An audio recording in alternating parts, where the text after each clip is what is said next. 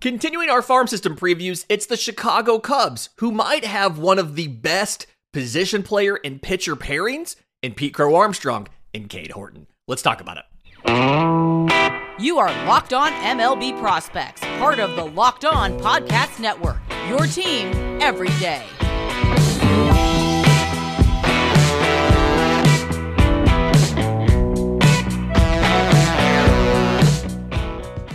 Yes, welcome on in to Locked on MLB Prospects, your home for all things minor league baseball. I'm your host, Lindsay Crosby, award winning baseball writer and podcaster. Thank you for making this your first listen every single day. We're proudly part of the Locked On Podcast Network, where it's your team every day. And today's episode is made possible by our friends at Game Time. Download the Game Time app, use code Locked On for $20 off your first purchase. Okay, continuing our farm system previews, it's the Chicago Cubs, 83 and 79 last year.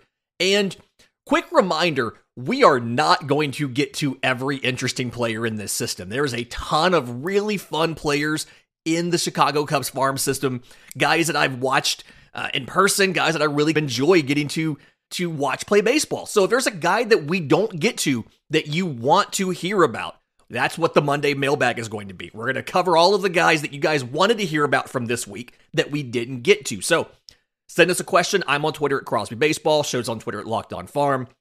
We have an email, we have a Discord, we have a subtext, all of that stuff in the episode description in the show notes. Uh, and the Cubs are one of my. I'm a Braves fan. I, I admit that up front, but the Cubs are one of the teams that I really enjoy watching. There's just something fun about the whole we play a lot of day games and the I like just all of the ambiance around Cubs or around the Cubs is fun to somebody like me who didn't grow up there doesn't have an attachment to it. And so I like to I enjoy watching this system. I enjoy watching these teams, these players. And that top 2 of Pete Crow Armstrong and Cade Horton to me are one of the best position player and pitcher combinations in all of minor league baseball. When you look at Pete Crow Armstrong, okay, first rounder in 2020 out of high school by the Mets, obviously came over via trade. That was a uh, Javi Baez and Trevor Williams.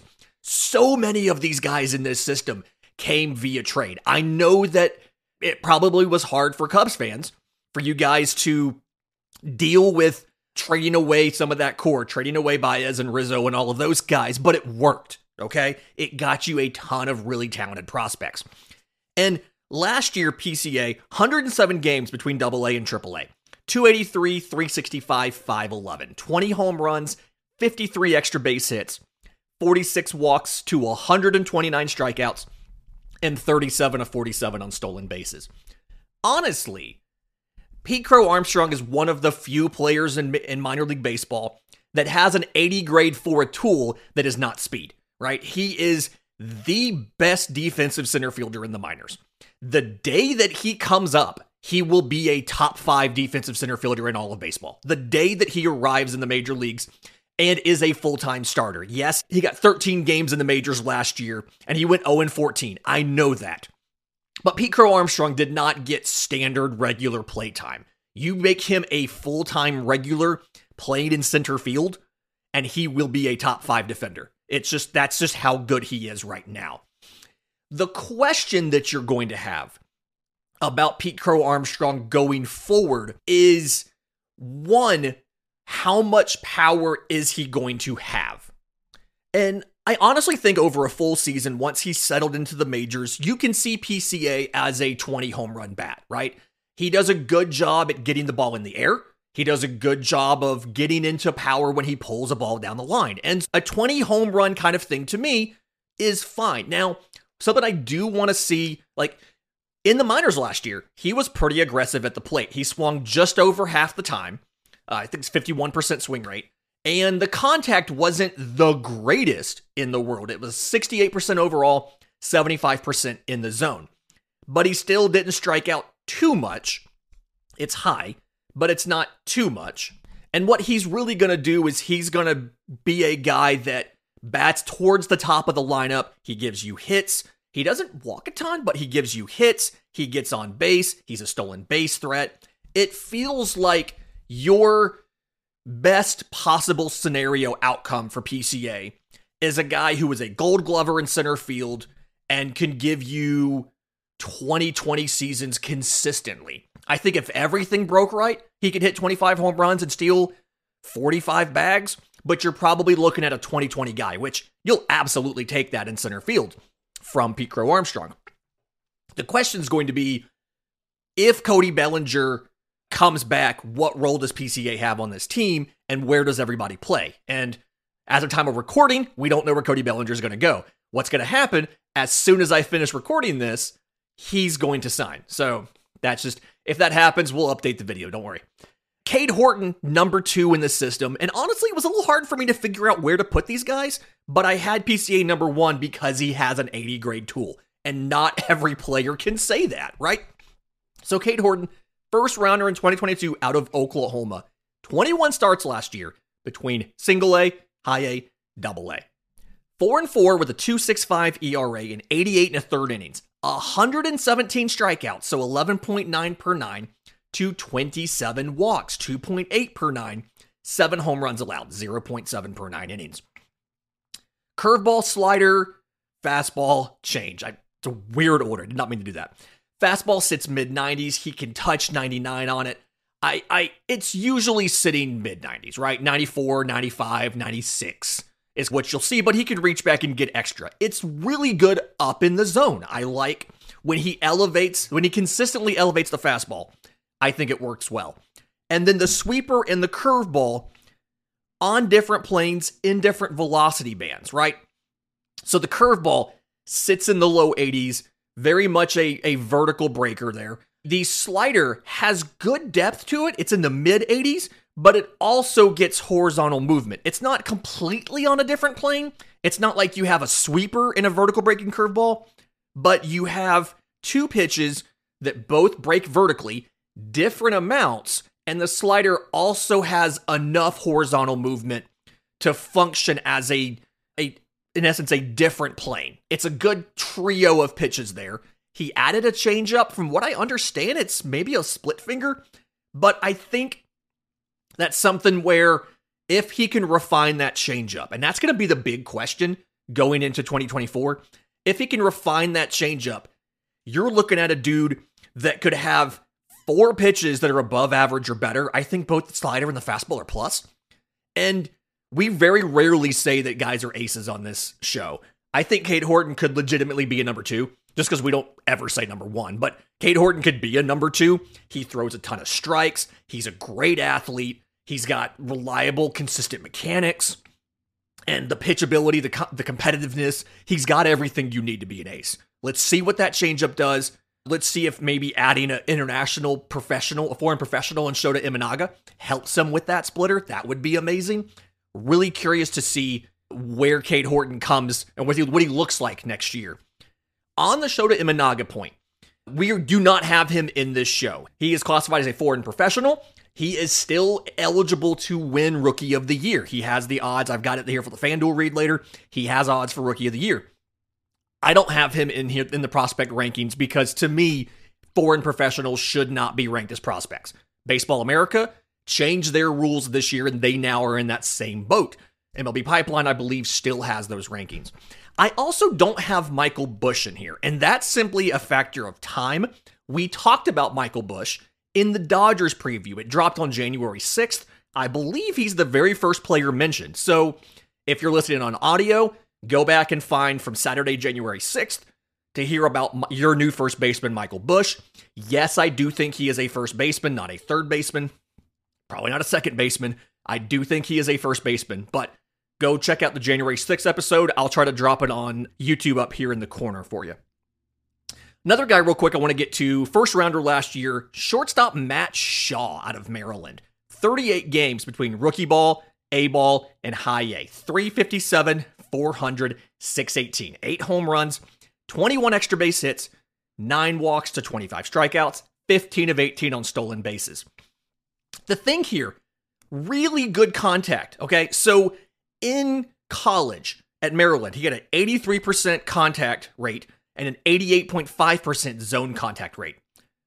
In the pros, it was an 85% overall contact rate. Now, yes, it's a small sample size, 38 games, but he was able to maintain the contact, and I think the power was surprising. He swung just about 50% of the time, a little bit under that. So still pretty aggressive like PCA. But the big question for me on Matt Shaw is where does he play? We there's I've got concerns about his arm strength being good enough to stick at shortstop long term. It feels like second base is a better thing. The Cubs had him spend 3 games at third. And not great arm strength, but kicking out to third base. It re- really curious if that is a they think he's on a very fast development track and could debut next year and want to have an option at third, or if that is a scenario where the Cubs, kind of like the Dodgers, are just one of the teams that don't care about arm strength at third because his arm strength's not great. Max Muncy's arm strength isn't great. They play him at third base over in LA, and they're perfectly fine with that. Curious to see what's going to happen there. In just a minute, Let's talk about some of the other players you may see in 2024 out of this farm system. We'll do that next, right here on Locked on MLB Prospects. But first, today's episode is brought to you by our friends at Game Time. You should not have to worry when you buy tickets to your next big event because Game Time is the fast and easy way to buy tickets for all the sports, music, comedy, and theater events near you. Killer last minute deals all in prices. They show you the view from your seat, and they have a best price guarantee, which means they've just taken the guesswork out of buying tickets, right? You it's the only ticket app, like I said, you get complete peace of mind with your purchase. You see the view from your seat before you buy, you know what you're getting. All in prices show you the total up front, so you know the deal is good. You buy tickets in seconds with two taps, they come to your phone, and the game time guarantee. If you find tickets in the same section and row for less than what you paid on game time, they will credit you 110% of the difference. Take the guesswork out of buying tickets with Game Time. Download the Game Time app, create an account, use code locked on for $20 off your first purchase. Again, create an account, redeem code locked on, L O C K E D O N, for $20 off. Download the Game Time app today. Last minute tickets, lowest price, guaranteed. Okay, so looking at players who may help the Chicago Cubs in 2024. Outfielder Owen Caissie, another guy acquired via trade. He was a prep draftee by the Padres in 2020, the second round. I believe that was the Yu Darvish trade. So 120 games in Double A. Spent the entire year uh, with Tennessee. 289, 399, 519, 22 home runs, 55 extra base hits. 76 walks to 164 strikeouts, and 7 of 16 on stolen bases. From a defensive perspective, Owen Caissie's got a big arm in the outfield, right? He's giving you above average speed, above average defense. He is a corner outfielder. He's not a center fielder. He's a corner outfielder, but 10 assists from right field, mostly right, little bit of left, but you've got big arm, and then he fits that profile you're looking for, that corner outfield power hitter, right? His, this is so stupid. His average exit velocity in double A was 94 miles an hour. His 90th percentile exit velocity was greater than 110. Absolutely absurd. We talk about 103 is average. Absolutely absurd how massive the power is for Owen Caissie, Okay, he is at 21. He is already a like cleanup hitter waiting. He'd be one of the best power hitters in baseball with those kind of figures. Were he in the majors, that would be one of the highest figures in the majors. The issue, and everydayers have heard this, your power tool is only as good as your hit tool, right? So first half of the year when Double A Southern League had that tacky baseball that gave pitchers an extra advantage, especially on fastballs up in the zone, Owen Caissie ran a 38% strikeout rate with a contact rate of only 65%. Not great, right? Second half of the year, after they got rid of that tacky baseball, he switches, he lowers the strikeout rate 10% to 28%. Still high, but not nearly as bad as what it was before. Contact rate goes from 65% to 68%. So you see some growth there. In a profile like this, you're always going to have some swing and miss. The question's going to be how much. And I'm really curious to see. I'm assuming Owen Caissie starts off at AAA in 2024. And if he does, and if he shows improvements to the contact ability and not having swing and miss in the zone, what like at what point does he get called up to Chicago? And at what point does he get into the outfield? And if he does, where does he play? Because you've got Gold Glover Ian Happ in left. You've got Seiya Suzuki, who MLB Network called one of the 10 best right fielders in baseball, in right, and then PCA in center. Obviously, there's ways you can work it out. You've got DH spots, things like that. But I'm really curious to see one, does he make the adjustments he needs to this year in AAA, where I assume he's going to go to start the year? And then two, if he does, at what point does Chicago call him up? Another guy that we've seen add some power and is probably now on the fast track to get called up once you find a defensive position. Infielder James Triantos, 2021 second rounder out of high school, got in 83 games between high A and double A last year. 287, 364, 391. Four home runs, 22 extra base hits, 35 walks to 39 strikeouts, and 16 of 20 on stolen bases. Now, I mentioned the power got better. You can't really tell from the slash line, right? It's a 391 slug with four homers, okay? But we knew the contact ability was good, right? 83% last year. We're not worried about the contact ability for James Triantos, but the power, both his average and his 90th percentile exit velocity climbed significantly year over year. So 2022 average exit velocity of 82.6. 2023, 87.6. He added five miles an hour to his average exit velocity. 90th percentile exit velocity went from 99 to 102.5. So he added three and a half miles an hour of exit velocity to his 90th percentile outcome, which tracks five miles an hour average. That's a good translation. That means that he's making better quality contact as well as making more frequent contact. So you're in a situation now where provided you can see that statistically show up. The question now is where does James Triantos play? He lost some weight going into last year. They kicked him in from third to second. The arm is above average, but the speed isn't necessarily great, right? And maybe it's a utility profile. You saw him play most of his time at second, 55 games. He played seven at third. He played five in center.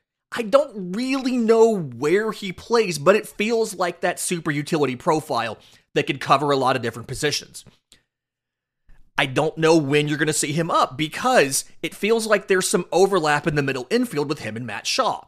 I do think, again, Triantos has a better arm and could better handle third base, but the organization's not too worried about Matt Shaw's arm strength and they're going to put him at third base. I don't know what's going to happen here, but it's a good problem to have more players than you have spots for. Because one, it makes guys attractive via trade. And two, when injuries happen, you can p- plug in other options and keep rolling. Starting pitcher Ben Brown, another uh, trade acquisition, 33rd rounder in 2017 by the Phillies. And uh, a guy I'm pretty confident that you will see, provided he's healthy, which he should be, you'll see in 2024. So 19 starts, 26 total games in Double A and Triple A. He had an injury late in the season, so he didn't. He, he ended up doing some relief stuff when he got back. But eight and eight with a 4.27 ERA in 92 and two thirds innings, 130 strikeouts, 12.6 per nine. 257 walks, 5.5 per nine, and 10 home runs allowed. As a starter, by the way, 8 and 7 with a 3.81 ERA. He really struggled with walks and allowing runs as a reliever. I think he wasn't fully healthy. So, a caveat there. But the stuff, I tried to intentionally go back and watch starter stuff versus reliever stuff. Fastball looked to be in the mid 90s, touches 98. Really good. Oh, sorry, 16 inches of induced vertical break, which is slightly above average. We talked about this in the Pirate Show the other day in relation to Paul Skenes. But he also has like eight to nine inches of horizontal run, so it's just a really good fastball shape, and I think it plays up because of that. Curveball sits in the mid 80s, look to be a vertical breaking curveball. And then the slider's in the upper 80s that is also a vertical breaking curveball, but also has looked like nine or 10 inches of horizontal movement. So again, just like just enough to get it onto a slightly different plane from where you think the curveball is going to be.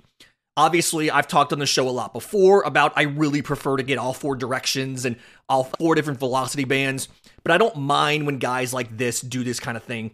Uh, it's really appealing to me. I, I like Ben Brown. I think you're going to see him this year. I'm curious to see what his ceiling's going to be. And a lot of that's going to come down to is he healthy? How deep can he go into games? Can he hold that velocity? Porter Hodge, I think you'll see him as a reliever this year. If they keep him as a starter, it'll take a little while. 2019 13th rounder out of high school. But last year, ERA over five. The stats weren't great, but fastball, slider, curveball does it from a really high arm slot with really good extension. So the mid 90s fastball plays up off of that velocity. Sliders, mid 80s, two plane break on it a vertical breaking curveball in the upper 70s, the changeup. You get more of the, it's not a true sweeper, but you get more of the different directions from a Porter Hodge. I really think in relief he can be a guy, and you can see him in 24. If you keep him as a starter, it's going to take a little while longer, and I don't know where. So I wanted to get him in there, but not spend too much time on him because, again, I don't know whether he'll be a starter or reliever, and that's going to determine whether or not you'll see him in 24 in just a minute, let's get into the some of the guys in the lower minors. A lot of really interesting options here, guys to watch for. We'll do that next, right here on Locked on MLB Prospects. But first, today's episode is brought to you by our friends at FanDuel. The NFL regular season is over. We're in the postseason, but there's still time to get in on the action with FanDuel, America's number one sports book. Right now, new customers get 150 bucks in bonus bets guaranteed when you place a $5 bet. 150 bucks in bonus bets, win or lose. You don't have to win the bet, you just have to place the bet. And when you do that, you've got tons of options to go out there and pick different Cubs to do different things. Matt Mervis, plus 4,600 in Rookie of the Year. Better odds though, Pete Crow Armstrong, plus 1,600. Shota Imanaga, plus 1,100. You've got multiple options there for that. When you get into like division winners, World Series odds, things like that. In your World Series odds, I think the Cubs are a little bit undervalued right now. They're sitting at plus 3,800. They're behind the Padres. They're behind the Mets. They're behind the Cardinals. Like they should be higher in the odds. So go get the value on FanDuel. Remember, promo code locked on for uh, $150 in bonus bets when you place your first $5 bet. That's fanduel.com slash locked on, the official sports book of the Locked On Podcast Network. Okay, so final segment here of the Chicago Cubs preview. A lot of lower minors guys. Gonna have to do it a little bit quicker because we've only got about seven or eight minutes left in the show.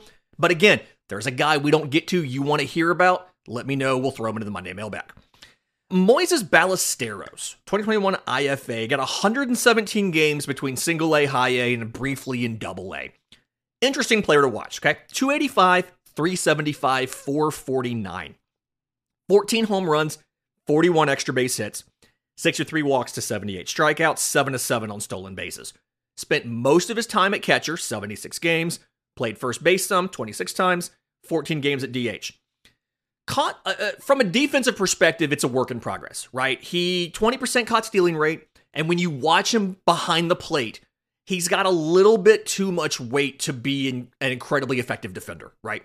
His body, he's listed at 5'7, 234. I'm always hesitant to assume a lot of those heights and weights are correct. The height usually ends up being right because MLB checks those in uh, spring training. The weights can fluctuate a little bit.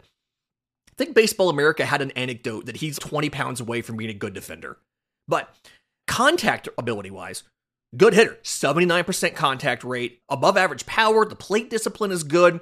The whole question is where is he going to play? Because a 5'7 frame is not built for first base. The speed's too low to do anything else. And so he really needs to stick behind the plate or else you're dealing with a suboptimal physical profile at first base because you don't have the height to stretch and make the picks and all of that stuff. So, need to see what he does when he comes into spring training this year. What kind of physical fitness does he have?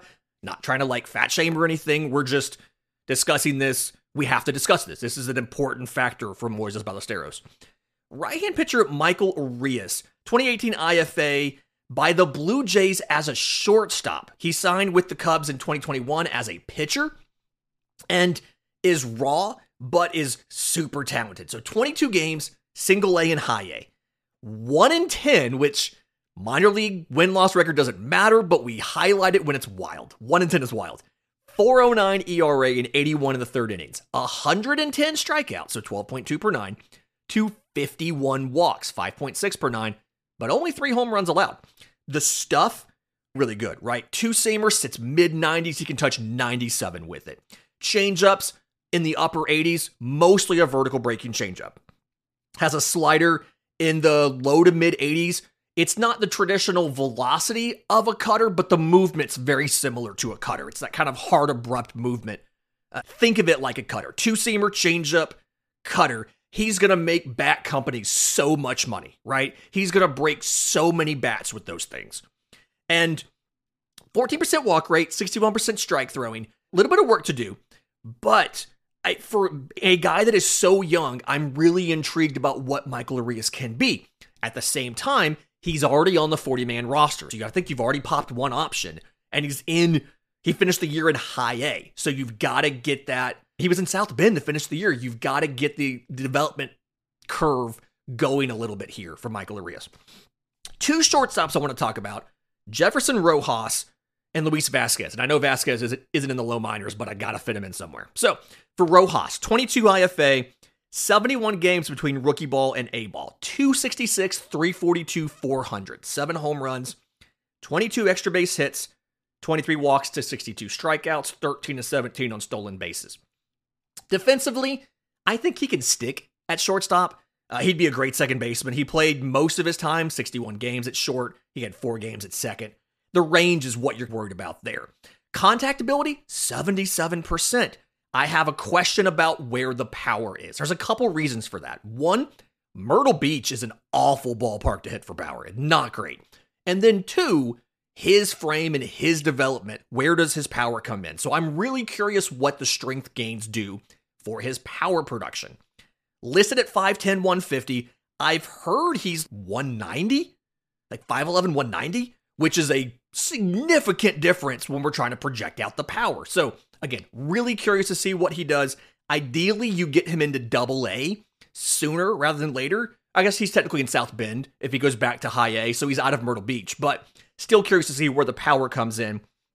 I think the outcomes here super wide, right? He could be has above average arm. He could be a defensive guy who has great contact and surprising pop. He could turn into a power hitter that plays a corner. A lot of options here for Jefferson Rojas, depending on how you want to develop him.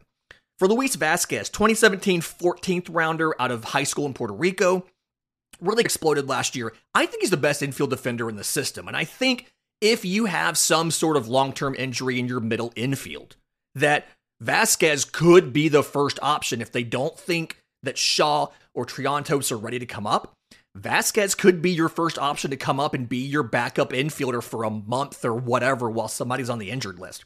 Played 114 games at short, seven at second, got some time at third base. So 271, 361, 456 last year for Luis Vazquez. 20 home runs, 44 extra base hits, 54 walks to 121 strikeouts, 10 of 20 on stolen bases. There's things to not love in this profile, right? He struck, he strikes out a lot. He's very aggressive in the box. He doesn't handle high velocity well, and he hits too many ground balls. There's things to not like, but at the same time, 73% contact rate, 83% contact in the zone. It comes down to swing decisions for the most part. Yes, he struggles with velocity, especially elevated velocity. AAA, that was an issue because of the automated balls and strikes. Little caveat there. 90th percentile exit velo, 103.5, right there around MLB average. If you can work out that elevated fastball thing, get him to calm it down a little bit in the box as far as the aggressiveness and how often he swings, you could have a guy who could be an MLB caliber defender at either middle infield position with at least average pop, okay speed. He'd probably steal 10 bases at the major league level, but the point is, he could be a perfectly serviceable backup shortstop if somebody gets hurt until Shaw or Triantos would be ready. Keep it in mind. My dart throw here left hand pitcher Drew Gray, 2021 third rounder out of high school, had Tommy John in spring training at 22. Got back late last year. You could tell he was rusty. Controls one of the last things to come back. 14 games between rookie ball and A ball. 0 3 with a 450 ERA, 34 innings, 56 strikeouts, like 14.8 per nine. Great, right? 29 walks, 7.7 per nine, but didn't give up a home run. So, fastball sits in the low 90s, tons of spin to it, right? Curveballs, uh, high 70s, vertical breaking curveball, these things tunnel very well. Sweeper in the low 80s, uh, change up in mid to upper 80s. Change up, he's really got to throw that more. He has to develop it. It's not that great, but I think it has the potential. If you can refine the control, build some the innings on this, and then get him comfortable with all four of those pitches, you've got all four directions covered. You've got four different velocity bands, and you've got a guy who has shown that the swing and miss stuff is there. Curious to see what his home run prevention does when he's not in Myrtle Beach, but you have a really intriguing pitching option in Drew Gray. I think he could pop this year. Let's see what happens. Fantastic week this week. Reminder if you have questions for us, I'm on Twitter at Crosby Baseball, shows on Twitter at Locked on Farm. I want to hear who else you want to hear about. We'll throw it in the Monday mailbag. Until next time, remember, it's always a great time to pay a minor leaguer.